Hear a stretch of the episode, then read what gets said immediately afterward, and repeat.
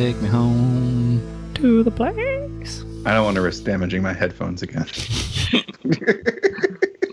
They are very good sound quality and at noise canceling, but they do not stay on my head when I whip it back and forth. You whip your microphones back and forth? Whip my headphones back. Yeah. Chris knew where that was going. Yeah. I'm hip to all of the pop culture. Sweet. Another every song time for the SoundCloud.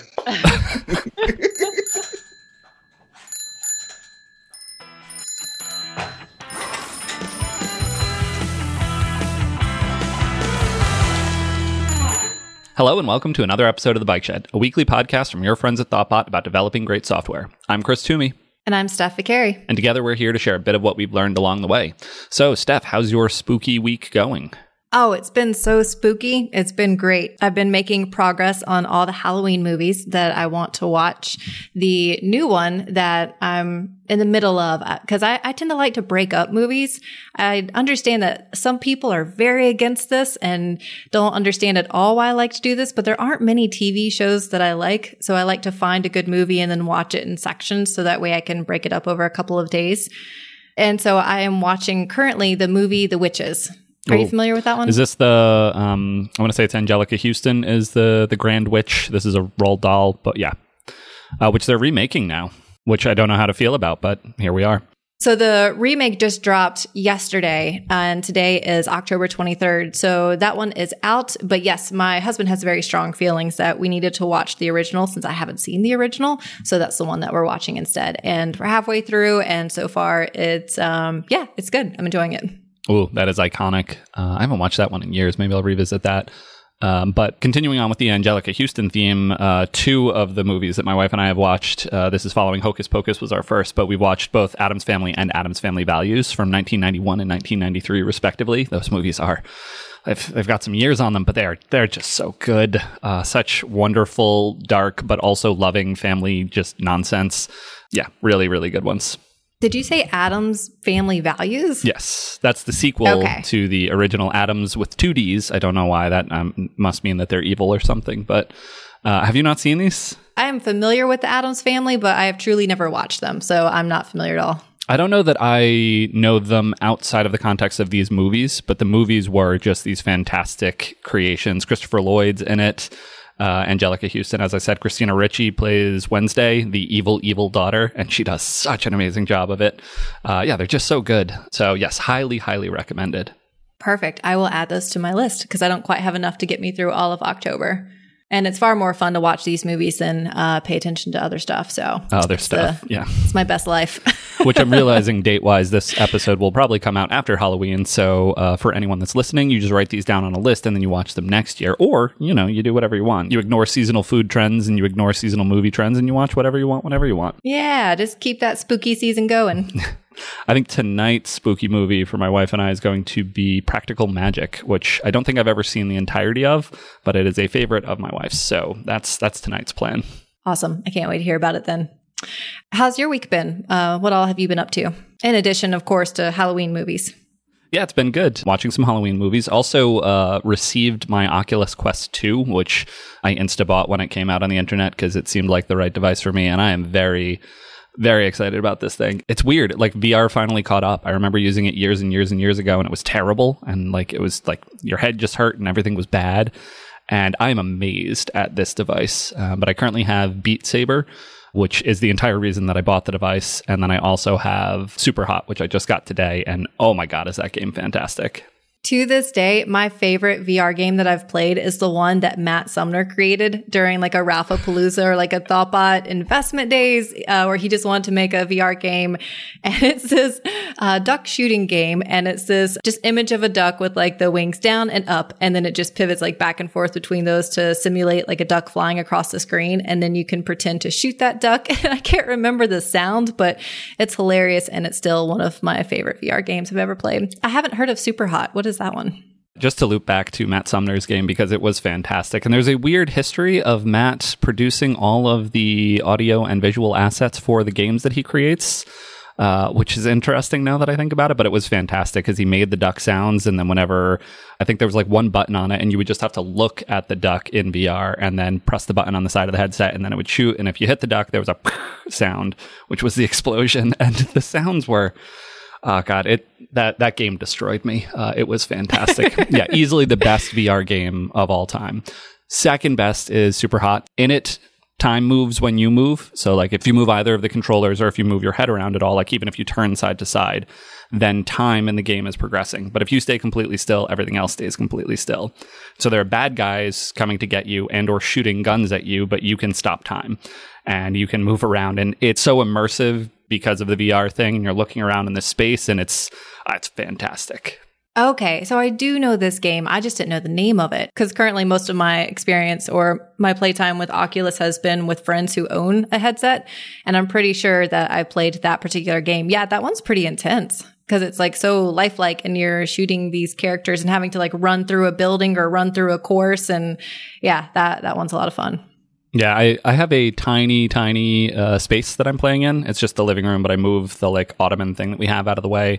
And the Oculus Quest is incredible where you just kind of like draw in space and tell it where the edges are and then it remembers. I don't know how it pulls that off, but it does a fantastic job. You know what it doesn't know about though? So it's like, oh, okay, tell us where the floor is. Cool, that's where down. Got it. Then tell us where the sides are. It does not ask about up. So I have... punch the ceiling really hard in celebration. And then I've also... so in SuperHot, there's this weird thing where in the game, you are a person putting on a VR helmet. So you have to reach up and grab this thing above your head. And I just punched the light in the ceiling. The light is fine. It was a gentle... I bumped the light. But yeah, the system has no idea that I might live in a house with very low ceilings. And that's just my reality. I mean, that's a real liability for you. Like if you hurt your hands, you're in trouble. The controllers have enough protective whatnot that I'm just going to break them, not me. I'm pretty sure. But you know what? Famous last words. Yeah, here's hoping that I do not injure myself in a VR-related... Oh, God. I have heard, or it's my understanding with Oculus that they are switching over to previously or currently you have an Oculus account and you sign in, but soon you are going to be forced that you have to sign in with Facebook and you have to have a Facebook account. I'm not thrilled about that. I wish that wasn't true. Yeah, that does seem to be true. And I don't love that either. I was hoping to stay in just the land of lightness and games, but you're going to keep us honest. I think that is a requirement for the Oculus Quest 2. I signed in through the Facebook account that I have, which I agree. I really don't want that to be a thing, and I have many concerns about Facebook and its, I don't know, space in the world, but yeah, I bought the headset and I signed in through Facebook, so say what you will about me. It is what it is. How are you at Beat Saber? Okay. I've only played a handful of times now, but I'm getting better. It's mostly just so fun.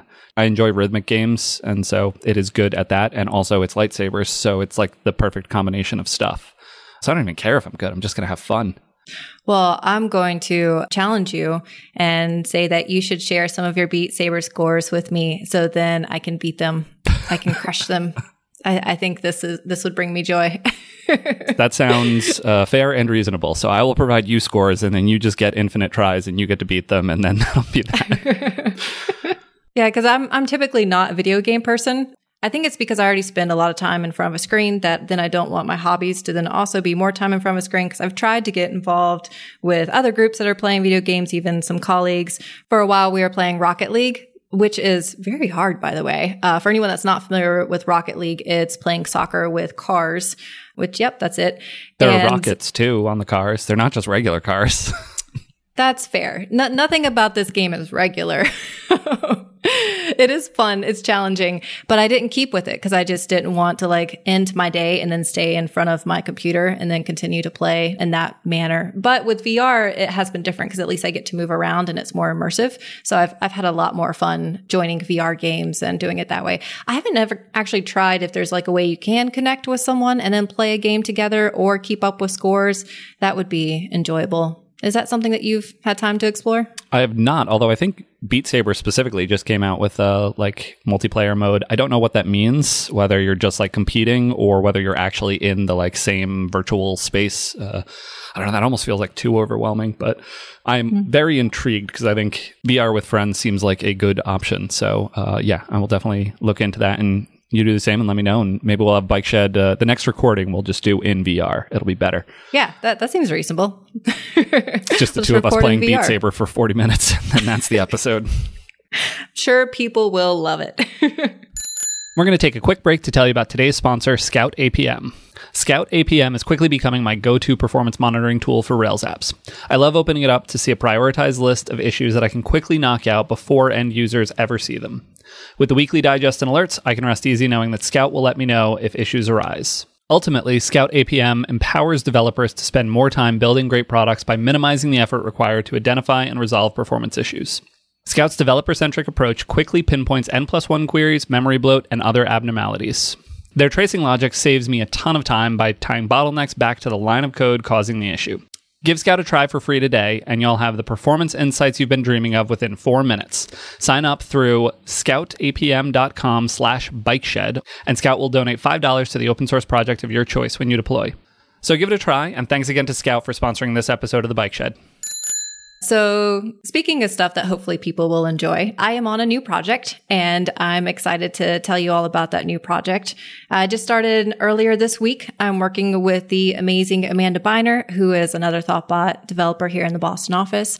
Ooh, I just said here in the Boston office. I am still with the Boston office, but I physically am not in Boston. That just got weird. Moving right past that. Started this new project, and I'm very excited about it because we are working with a team and we're putting together content for an RSpec class that is going to focus heavily on RSpec, but also just focus heavily on TDD and testing practices. The class is for about 60 to 70 engineers, and we're going to group them into smaller cohorts and then run them probably like 10 to 12 individuals in each class. And each cohort will go through probably about 16 hours of training, so about four-hour session, something like that. So we're in the process right now of where we are cultivating all that content, and everything that we're doing is very much catered around their code base. So one of the things that I have struggled with in the past myself, and also noticed with some TDD classes, is that they show you well-designed code or specific examples that make it quite easy to follow TDD. But then once you watch that video or go through those practice sets and then you try to apply it to a different code base, it's incredibly complicated, and then it's hard to transition what you've learned in those sessions over to the actual code base that you're working on. So we're looking for real world examples that will be very applicable to their day to day. Oh, that sounds awesome. So you're going to be presenting the course a bunch of times to the different groups? That sounds fun. Yeah, I think it will be. Right now, it's still in that content creation phase, which is a bit overwhelming because creating 16 hours of content is daunting. Like, there's a good bit that needs to go into that. And I'm also someone that doesn't do really well with like live coding. Like, it's something that I can do, but then it's going to bring more anxiety. So I want a certain level of comfort with the material and a chance to rehearse before I'm going to present it to a larger group. So that way I'm not combating like public speaking nerves and then also live coding nerves and trying to reduce some of the risk. So yeah, we're going to put together the content and record each of the sessions. So then it's also sort of like a valuable class that folks can go back to say, how do I work with untested code, for example? So actually, let me back up and provide a little more content. So this is a very large team, or a fairly large team that is already working actively within this code base. It's a very large code base, and they do have about, I think, 50% test coverage.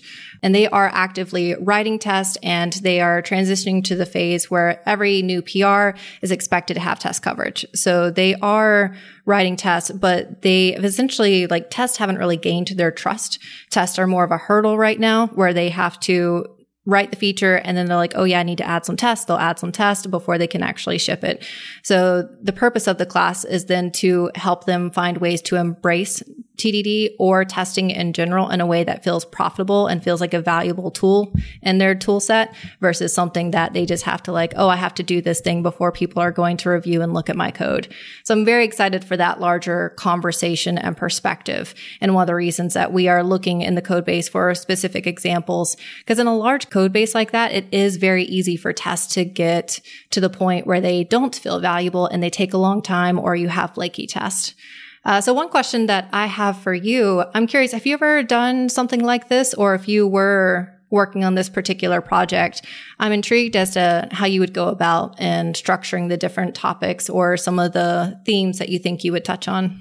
Interesting. I don't think I've done anything specifically like this. So working with an organization and producing educational material tailored to their code base. But frankly, I love the idea because I think it's a really great way to structure an engagement and to get a lot of value out of working with Thoughtbot. One thing that I think might be interesting, and I don't know if you've done this, is have you surveyed the developers about what are their presenting issues and questions? Because I could come up with a bunch of stuff off the top of my head, but it might not be the things that they feel like they need to hear. Yes, I love that you mentioned that. That was one of the first things that Amanda and I had considered is a lot of the information that we're receiving is coming from engineering managers. So it's the people who are working with the engineers. Some of the engineering managers themselves are looking to level up with testing and RSpec, but then they're also looking to help the rest of their team. But there can be a disconnect between where, say if I as an engineering manager think someone else needs to level up, the areas that I think that they're struggling with and the questions that I think they have versus having access to that person directly and saying, tell me in your own words, what it is about tests that you enjoy. Where do you feel uncertain? What areas would you like to improve? So we haven't had the chance to do that just yet, but that's something that we'll do next week is we'll get access to a number of the individuals that will go through the course so we can ask them directly, what are you excited about from this course? What would you love to learn? What would you like to hear us speak about? Awesome. Yeah, I think that's a very important place to start because there can be very different expectations or desires in terms of what folks want to hear. I think beyond that, there's a lot of specific topics. I would obviously focus on let and before and how much we should use them all the time in every test. No, probably not that. Probably none of that. But I think even though you're saying there's 16 hours for a given presentation to a group, that sounds like a ton of time. But in my experience, it is, maybe this is just me, but it's very easy to fill up a bunch of time and still be oh man, there's so much more I want to say. And so one of the things that I would probably keep in mind is how do we share a love of testing? We love testing, but not just because, I'm pretty sure it's not just because we drank some Kool-Aid a while ago and testing now sounds great. We actually get a lot of benefit from it. It is a trusted partner in our adventures of building code. And so how can you sort of capture that idea and explain those themes and what does it feel like when tests are actually supporting you along the way and guiding, why is TDD useful? It's not just because it says so in a blog post, but it provides feedback as you're working. And so can you give an example that shows that sort of thing happening? But very much, I think there's a lot of structured, here's an example of how to write a feature spec using Capybara and some of the tips and practices in there, but also how do we make sure testing is something that we want to do and that we're going to continue to put in the effort and investment towards as opposed to something that we're told to do or have to do? Because I think, again, we're very big believers in it, but there's a reason for that. There's something that we've learned or felt along the way. And so if you can capture that and give it to them, then frankly, they'll probably, figure out the rest of the details, which again, hopefully you'll also provide the rest of the details, but... Yeah, Sandi Metz says one of my favorite things about testing, because I agree that a lot of people, when they hear the term TDD or BDD, it can be a contentious term where it's something that they have had a negative experience with, they have felt pain from it, and they just see it's, as you mentioned, it's like Kool-Aid that somebody's drinking and they are evangelical about it and they think it's the right way to write tests. And Sandi Metz approaches it in such a practical way. I love when she talks about testing and how she phrases it. And one of the things that I heard her say is that if the overall cost associated with the process of writing tests cost us more than not having tests, then we wouldn't do it. We're going to do whatever leads to the most profit for in terms of productivity and also for the company. So there are very concrete reasons that we choose to test. And as you'd mentioned, it's about sharing those reasons and helping people discover the value of test. And it's not so much of following that ideology of whether testing is good or bad. It's this is how we actually add value to our process. So then we can catch bugs earlier. We can document the behavior of our application and then have those real brought to life values be a reason for testing versus because you're following a trendy process. Testing, so hot right now. So, I keep hearing it's dead. So maybe that'll be the title of the talk, testing so hot right now. I'm bringing it back. TDD is dead, long live TDD. I'm sure there's at least 5 blog posts with that title. But I think actually the other thing, as you say, some of that idea of cost, there is an upfront cost to writing tests. It's not free. But I think part of the interesting thing for me is that the value is often a little bit more in the future. Like in theory, TDD applies an immediate pressure that helps you write better code now. But for most of my considerations, I think of testing as a long-term investment in my ability to change the code over time. And that is such a hard thing to sort of instill in someone, that idea. That long time horizon becomes really complicated. But I think the practical front-loaded version of that is making sure that your tests are decoupled from implementation details and that your tests are constraining the system in useful ways, but not over-constraining it. Not saying there must be a button on the page, but instead saying click the thing. And the subtle difference between those two mean that as we change the system, our tests aren't going to break constantly for reasons that are not real. Our tests will only break, ideally, when we change something that we shouldn't have. So I think that idea is really important to be the sort of front-loaded version of tests are about maintaining our software over time. I agree. I think that is often one of the struggles with testing is if you are new to testing, you don't see the value from it right away. And it does feel like a process and something that you're having to learn and like sort of like these good rules that you're trying to follow. And then over time, you start to feel the benefit. I think the most immediate value that someone new to testing could feel from that process is the feedback loop. So instead of having to test something through the UI or having to find another way to test your code, that is the quick feedback. So you know that you are making progress and that your application, that your code is doing exactly what you expect. And then those long-term payoffs, as you've mentioned, for when you are that developer and you're part of a code base and you're diving into a feature and you're not really confident like what this feature does or if you need to make changes to it, and then being able to turn to test and see the documented behavior and also be able to make changes to that feature as well and then run the test to make sure that you haven't broken anything. That's where you start to really feel like this is something that's very valuable to me and I want the rest of the code base to have this as well. And then over time, there's also the benefits of good design, but then that also will take practice to understand how our tests are going to help drive that good design and help us reduce the coupling between our classes and our code. So I agree. But it sounds like most of the folks that will be going through this class are already pretty familiar with testing, but they are just looking for ways to improve their testing process so that they feel more value from it. So yeah, I'm excited. I think it will be a lot of fun to put this content together. And it's just a bit different than what I'm used to, where it is challenging to be on the side of looking through the code base and seeing areas that I can bring up as a theme of areas of improvement, but I myself am not going to implement those improvements or issue it as a PR, but instead I am bringing it to a group of like 60 to 70 individuals, and instead they're the ones that are going to carry it forward. That part feels very different for me, but it feels like a good challenge that I'm eager for. Yeah, it sounds like a very novel engagement, but hopefully, I think the potential rewards of it, if you're able to help 60 people all get a little bit more comfortable and engaged with the testing process, then the returns on that, like you're a 60x developer, congratulations. Did you say 60? Mm-hmm.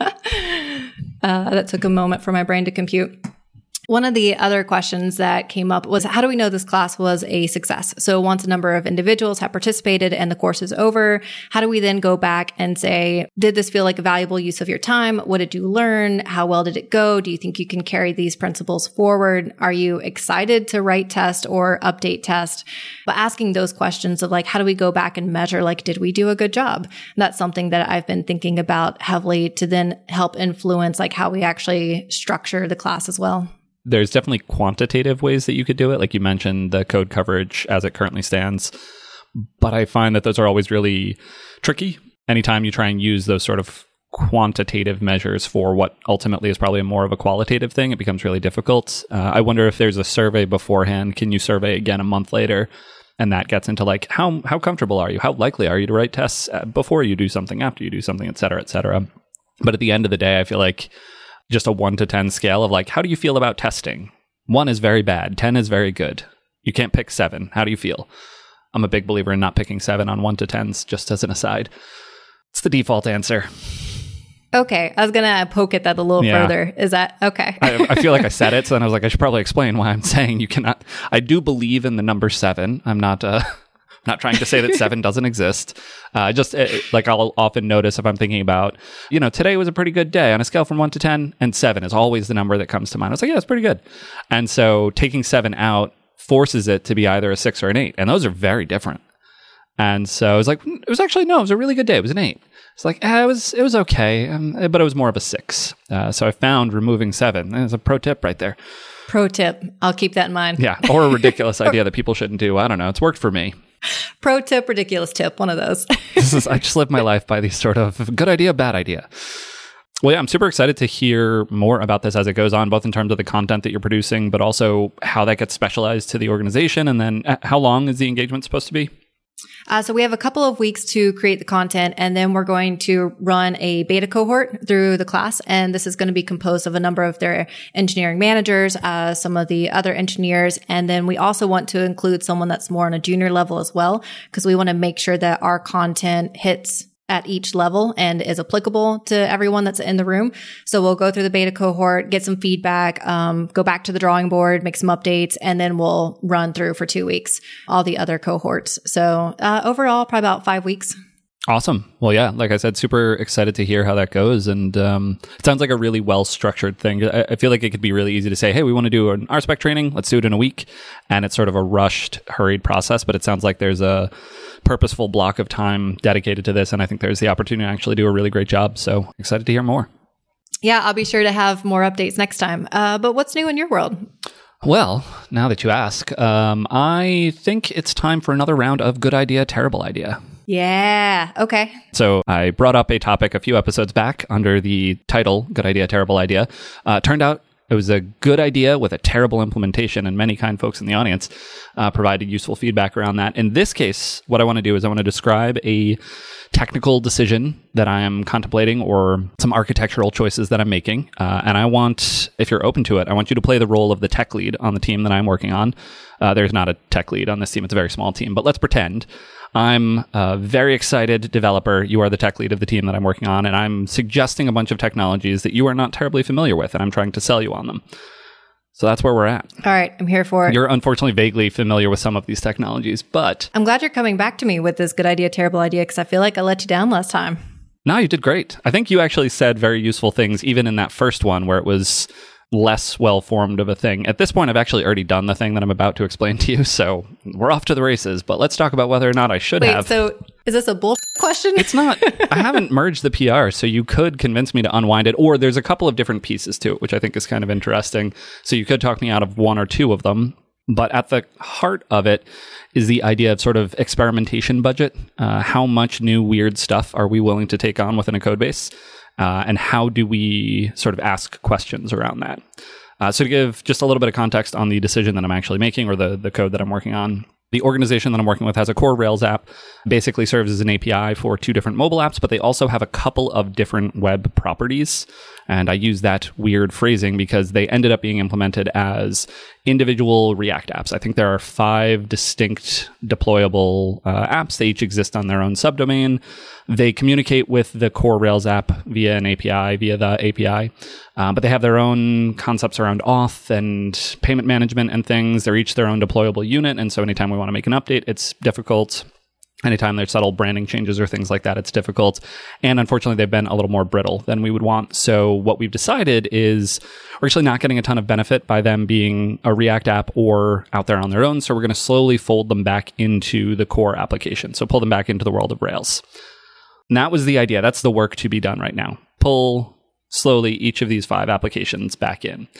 But as I started to work on it, I recognized that for the first one that I'm trying to pull in, there's enough dynamic behavior there that just implementing these as Rails forms and traditional Rails views might not give me everything that I needed. So I contemplated different options as to how to do it. I knew I'd need at least a little bit of JavaScript, but I didn't know exactly how I wanted to approach that. But the version that I've ended up with right now is using Inertia, so Inertia.js, to sort of render the client functionality, but still using Rails routing and Rails controllers.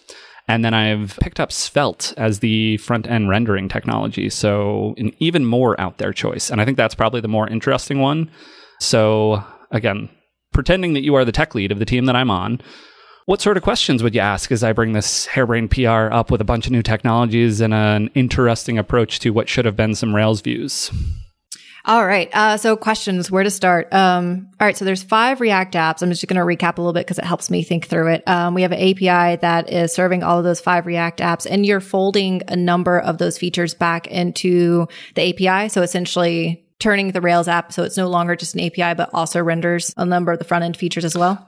Yes, although the API Rails app does do some Vue rendering already. So it's not a Rails API mode version of Rails. It's just a regular Rails app that happens to have a JSON API built into it. Cool. So I'm intrigued that you brought in Inertia and Svelte. I'm less familiar. I haven't used Inertia, and I'm also less familiar with Svelte. So I think that would be my first question is, what are those and why did you bring both of them in? So if we're being completely honest, I watched a video on the internet about Svelte and I got really excited about it. And I thought I would like to use that technology. But I think I got excited about Svelte for the right reasons. So one thing that I've noticed is there's this distinction between Rails apps that render HTML on the server using Rails views. That gets sent down, you submit a form, et cetera, and then client-side rendered apps. And they have their own routing and their own logic. You basically just send down a ball of JavaScript, it boots up and it does everything. And that dichotomy, in my mind, is too extreme. So I've been spending a lot of my time trying to find a middle ground. I think having some sort of JavaScript rendering or some interactivity, some additional interactivity on the front end is becoming more and more of a requirement. I can't just render static HTML and have that be enough. People want multi-select drop-downs, and they want animated transitions. And these are the things that people are coming to expect in apps that we're building, but I don't want to give up on everything else. And so Inertia is the technology that provides the ability to use a framework like React or Svelte or Vue to build out my pages in the app, but not have to fully adopt a client-centric mode. So I don't have any client-side routing. It's probably the most critical aspect of that. As for Svelte, I wanted to go as little into that world as possible. I wanted it to be possible for a page that's almost purely static HTML to be very, very lightweight. And that's where Svelte actually really wins. With React, the minimum payload that you're going to deal with is, I forget what the actual numbers are, but I want to say it's between 50 and 100 kilobytes. That's just the base. None of your code is even rendering. That's just React and React DOM. Whereas Svelte can actually sort of make itself go away. It compiles down to the minimum JavaScript necessary, and that ends up being very small. And so Svelte is really interesting to me as a technology that can scale from almost nothing up to more complex client-side stuff. And so having that linear growth, if you will, like my regular views, they're pretty minimal. They're still very lightweight. They render quickly, etc. But my more complex pages, I can scale up to that without having to fundamentally change the technology I'm using to build the page. But again, I recognize that I'm bringing a bunch of fancy, shiny new things to this. It is a bunch of fancy, shiny, and I'm pretty sure we had an episode where you dove into about Inertia because you were very excited about it. So we can include a link to that in the show notes. And Svelte is that new that I'm not familiar with, but I have seen mentioned or heard mentioned once or twice.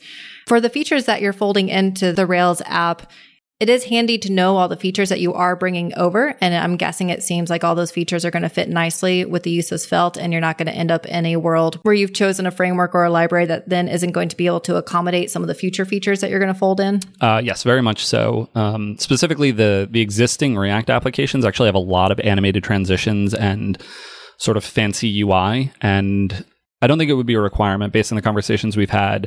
There's some comfort in simplifying them a little bit, but nonetheless, that's sort of the baseline that I'm working against. And so if I lose all of that and now it's just full page reloads and it's a bit slower and it doesn't have any of the animated transitions, I think that would be viewed as somewhat of a loss. But what's nice is Svelte actually has built into it a bunch of animations and transitions and motion libraries and things like that are just part of Svelte from the get-go. So not only is it achievable, but it's actually part of the core offering of Svelte, which is part of what drew me to it. Is I think those sort of things, animations and transitions in particular, are this weirdly high hurdle for Rails rendered views. And yet, if you go into JavaScript land, you can easily sort of embrace them, but I don't want to go all the way to React for that. I don't want to have to take on 75 kilobytes of extra JavaScript just so I get one animated transition. Now we're going to take a quick break to tell you about today's sponsor. One of the greatest challenges we all face is taking in all the information that's available and knowing where to focus. It's the same problem with hiring. With Indeed, you have access to the largest pool of talent and can hire the right people fast. Indeed.com is the #1 job site in the world because Indeed gets you the best people fast. Unlike other sites, Indeed gives you full control and payment flexibility over your hiring. You only pay for what you need, you can pause your account at any time, and there are no long-term contracts. Plus, Indeed provides powerful tools to make your search that much easier, like sponsored jobs, which are shown to be 3.5 times more likely to result in a hire. With 73% of online job seekers visiting Indeed each month, Indeed is going to get you the important hire you need, just like they have for over 3 million businesses. Right now, Indeed is offering our listeners a free $75 credit to boost your job post, which means more quality candidates will see it fast. Try Indeed out with a free $75 credit at Indeed.com/bikeshed. That's all one word, B-I-K-E-S-H-E-D. This is the best offer available anywhere. Go right now to Indeed.com/bikeshed. Terms and conditions apply. Offer valid through December 31st. Thank you again to Indeed for sponsoring today's episode. So this is where it's tricky because I'm fairly biased because this is coming from you. And I know you told me to treat this as a scenario where it's someone totally new. Because a lot of my questions would then focus around like maintainability, how is this going to change like our dynamics with a team? How comfortable are folks going to be with this? Are you someone that I feel confidence in that you're going to help other people be able to ramp up with this new knowledge so then they can also implement features as well? So you're not like the lone person who is then rolling these features over to a new technology, but then no one else knows how to work with them.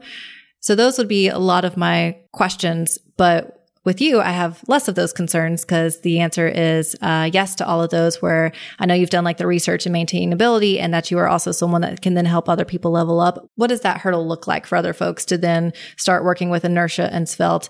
Inertia, from what I recall when you spoke about it, seemed fairly friendly for people that are new to it to then start using it. But how Svelte? Is that going to be something that's for the team that you're on? Are they going to transition over to it fairly easily? Are they also excited about this? So just to recap, because you said a bunch of things in there that I think are fantastic questions around this, and maybe we can even loop back to a few of them. But those sort of things, I think, are the considerations that matter in this sort of case, and making sure that it is not a developer picking a technology merely because they want to play with it. Because I think that's a way that we get ourselves in trouble constantly. So frankly, some of this is just therapy for me and making sure I'm not doing that. I don't think I am, but I can't trust myself. I'm not a trustworthy narrator.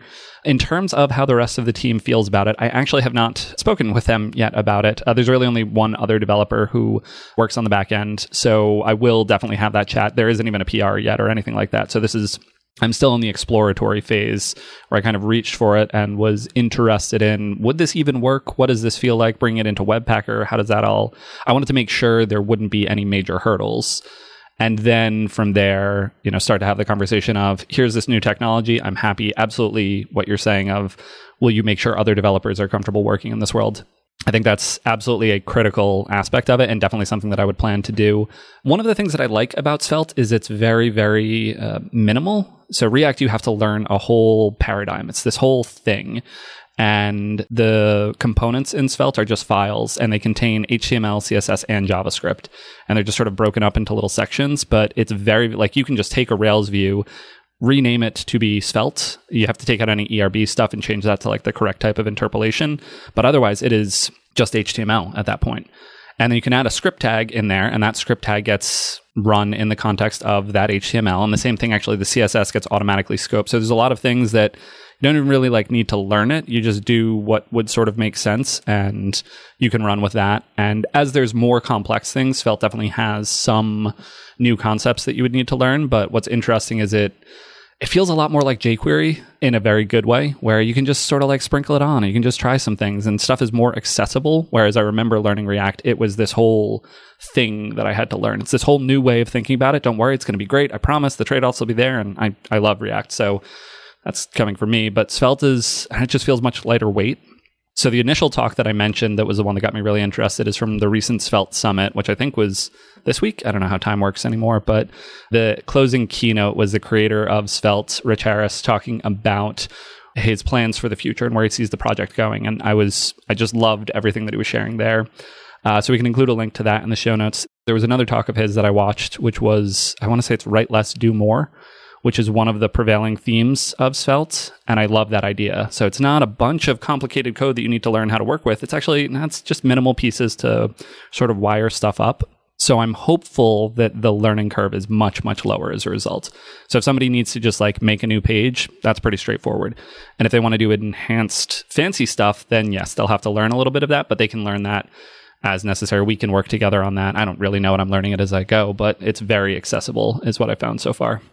Awesome. So yeah, still playing our roles. I'm at the point where I honestly don't have the confidence to say like good idea, like bad idea. So which way it would go, but good idea in the sense of like you're exploring it. It seems to meet all the needs. You're scoping out a feature using this work and then transitioning to like bringing someone else in that's on the team and saying like, hey, I'm interested in taking our tech in this direction. Let's implement maybe like another feature together using this new tech and see how it goes. And then making a decision. This feels like one of those decisions that like it's going to need a few more iterations before finally knowing like if it was a good idea, bad idea. That's my straddling the fence answer. I think it's a great answer. These sort of things are hard to pin down. Let me phrase the question slightly differently. What would be your biggest concerns? What are the bad outcomes that you can imagine here? In my mind, I think the bad outcomes would be that you end up having to pivot to React anyways. So folding the apps back in is not the ideal solution, and it ends up leading to a state where then people start wondering if they should really split them back out again or if you still need to reintroduce React. So you end up going from having these React apps to a Rails app with Svelte and Inertia to then saying like, oh no, we really should have gone back to React. So let's migrate again over to using React. And then the other concern would be introducing technology that the rest of the team doesn't want to adopt. So there's now this portion of the code base that nobody wants to touch and doesn't really understand how to work with. And then if you were to leave that team and then they're just stuck in that state. So then they move on to some other technology that they are familiar with. So they have this weird part in their code base that nobody has been able to transition over from, but didn't fully adopt either. So it's just sort of like frozen in that space. I think those are my two primary concerns. They're more team concerns than like technical concerns. Like the implementation stuff doesn't worry me as much, but it's more like, is this team going to be able to continue to ship at a reasonable rate if they transition over to like this new stack? Yeah, those totally make sense. And I think are the same sort of things that I would be considering in this and am considering. I'm totally doing the things I'm supposed to do and thinking about it. I think the one other one I've talked with a few other people. I now have that, like, I'm very excited about Svelte. And so I'm talking to people about it. And one of the little bits of pushback I've gotten is Svelte seems to be decidedly the least popular of those three big frameworks of React, Vue, and Svelte. And so am I concerned about that? Am I concerned that there isn't enough community there, that there won't be the Stack Overflow answers? Sort of, we've answered this a few times about Ruby and its changing popularity over time, although this is the front edge of it. So this is just a newer technology with fewer people working in it. Is there any concern that the team will stop supporting it and stop producing it because it is a relatively small core team? Is there any concern that it's just going to go away or that not enough people are going to use it and then I won't be able to get a Stack Overflow answer when something goes weird? And those are actually very real concerns, frankly. Thankfully, it's small enough that I feel like I'm not building my entire application in Svelte at this point. The nature, like there's still a lot of Rails in there, which is one of the things that I love. And Inertia is binding things together in a way that I feel confident in. And Svelte is just a little bit of dynamic Vue stuff, but nonetheless, I think that last round of concerns is definitely a real one that I'm keeping in the back of my mind. Yeah, I'm glad you touched on that one. The word popularity always makes me sort of like, not cringe is too strong of a word, but I hesitate in using that word as to whether like something is the more popular choice. Because in my mind, I prefer like stable and documentation over popularity. So if we have stability and documentation, then that still feels like a very reasonable choice to me versus popularity can have a lot of misleading statistics that are then elevating a framework's popularity. So that one doesn't concern me as much, but to flip the question around to you as a person who has spent the most time in introducing these new ideas, what are your concerns with them? Like what issues have you run into that's made you think twice? What areas do you see that could be a hurdle down the road? Like what sort of like your worst outcome? Like if this were to go poorly, what's your concern of how it would go poorly? Yeah, flipping the table on me, flipping the script. I think everything that you said, the two primary things that you highlighted of, will we need to reverse this technological decision down the line? That's definitely a concern, and getting other people in the team feeling comfortable in it. Two big concerns, but ones that I feel like I can get past are in the first case for, well, we need to unwind this.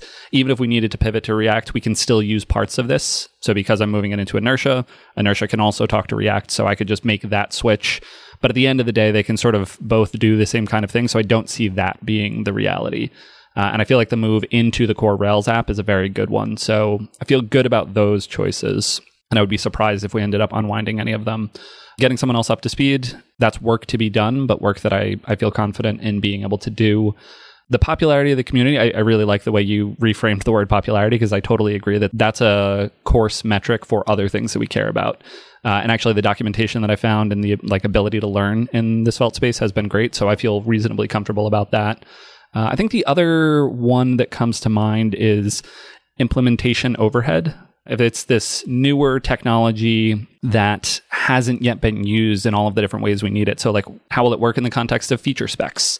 Is that just going to be easier? Do I have to do custom things to make that work? Or how about within Webpacker? Do I need to do custom things to make it load in Webpacker? And what about writing tests? How do we write tests for this sort of thing if we want to just focus down? And that is a part that I haven't gotten myself fully comfortable with, but that is a set of questions that I have right now to make sure I feel comfortable with this as a technological decision. Again, because it's scoped smaller, I'm not building a Svelte app. I'm just using Svelte to add a little bit of interactivity to the front end. I'm not as concerned, but it's those sort of things that I would definitely look at as well. Are we going to pay an ongoing sort of maintenance penalty for having this technology in our stack that we need to own? And ideally, the question is no in those cases. In some cases, it can be worth it, but I don't think it would be in this case if we needed to do a bunch of extra work and wiring up and patching of bugs and things like that. Yeah, I think it's fairly rare that teams want to be the first into a new space or be the ones that are creating a lot of content around a particular new framework or tool. Those are really good questions too, around testing. How does that look? And then how does it fit into deployments and CI builds? And yeah, thanks. You helped do my job for me in asking all those questions. You are welcome. And actually, just a quick note to anyone out there that's listening. I did enjoy this sort of let's talk through this decision that way. And I think I was playing a little bit of devil's advocate here, but overall, I have absolutely loved the work that I've done with Svelte so far.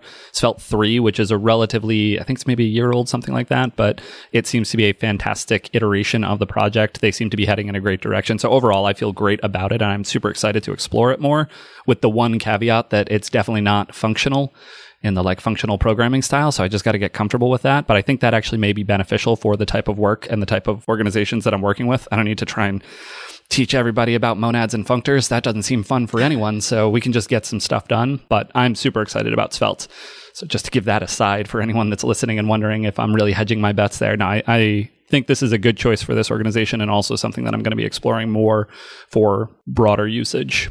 But yes, with that parenthetical aside closed, I think that sums it up. I feel reasonable moving forward. Thank you, Tech Lead, for talking through this complicated situation with me. Certainly. My door is always open. You have a door? You have an office? You're not in an open office? No, of course. I'm in tech. It's always an open office. Your metaphorical door is always metaphorically open, but not if I have headphones on. Yeah, no, this is fun. I love when we have these types of questions. And I'm certainly intrigued to hear how it goes and what the other developer thinks about Svelte. I will certainly report back. But with that, should we wrap up? Let's wrap up. Show notes for this episode can be found at bikeshed.fm. This show is produced and edited by Tom Obarski. If you enjoyed listening, one really easy way to support the show is to leave us a quick rating or even a review on iTunes, as it really helps other folks find the show. If you have any feedback for this or any of our other episodes, you can reach us at @_bikeshed or reach me on Twitter @svicari. And I'm @ChrisToomey. Or you can email us at hosts@bikeshed.fm. Thanks so much for listening to The Bike Shed, and we'll see you next week. Bye. This podcast was brought to you by Thoughtbot. Thoughtbot is your expert design and development partner. Let's make your product and team a success.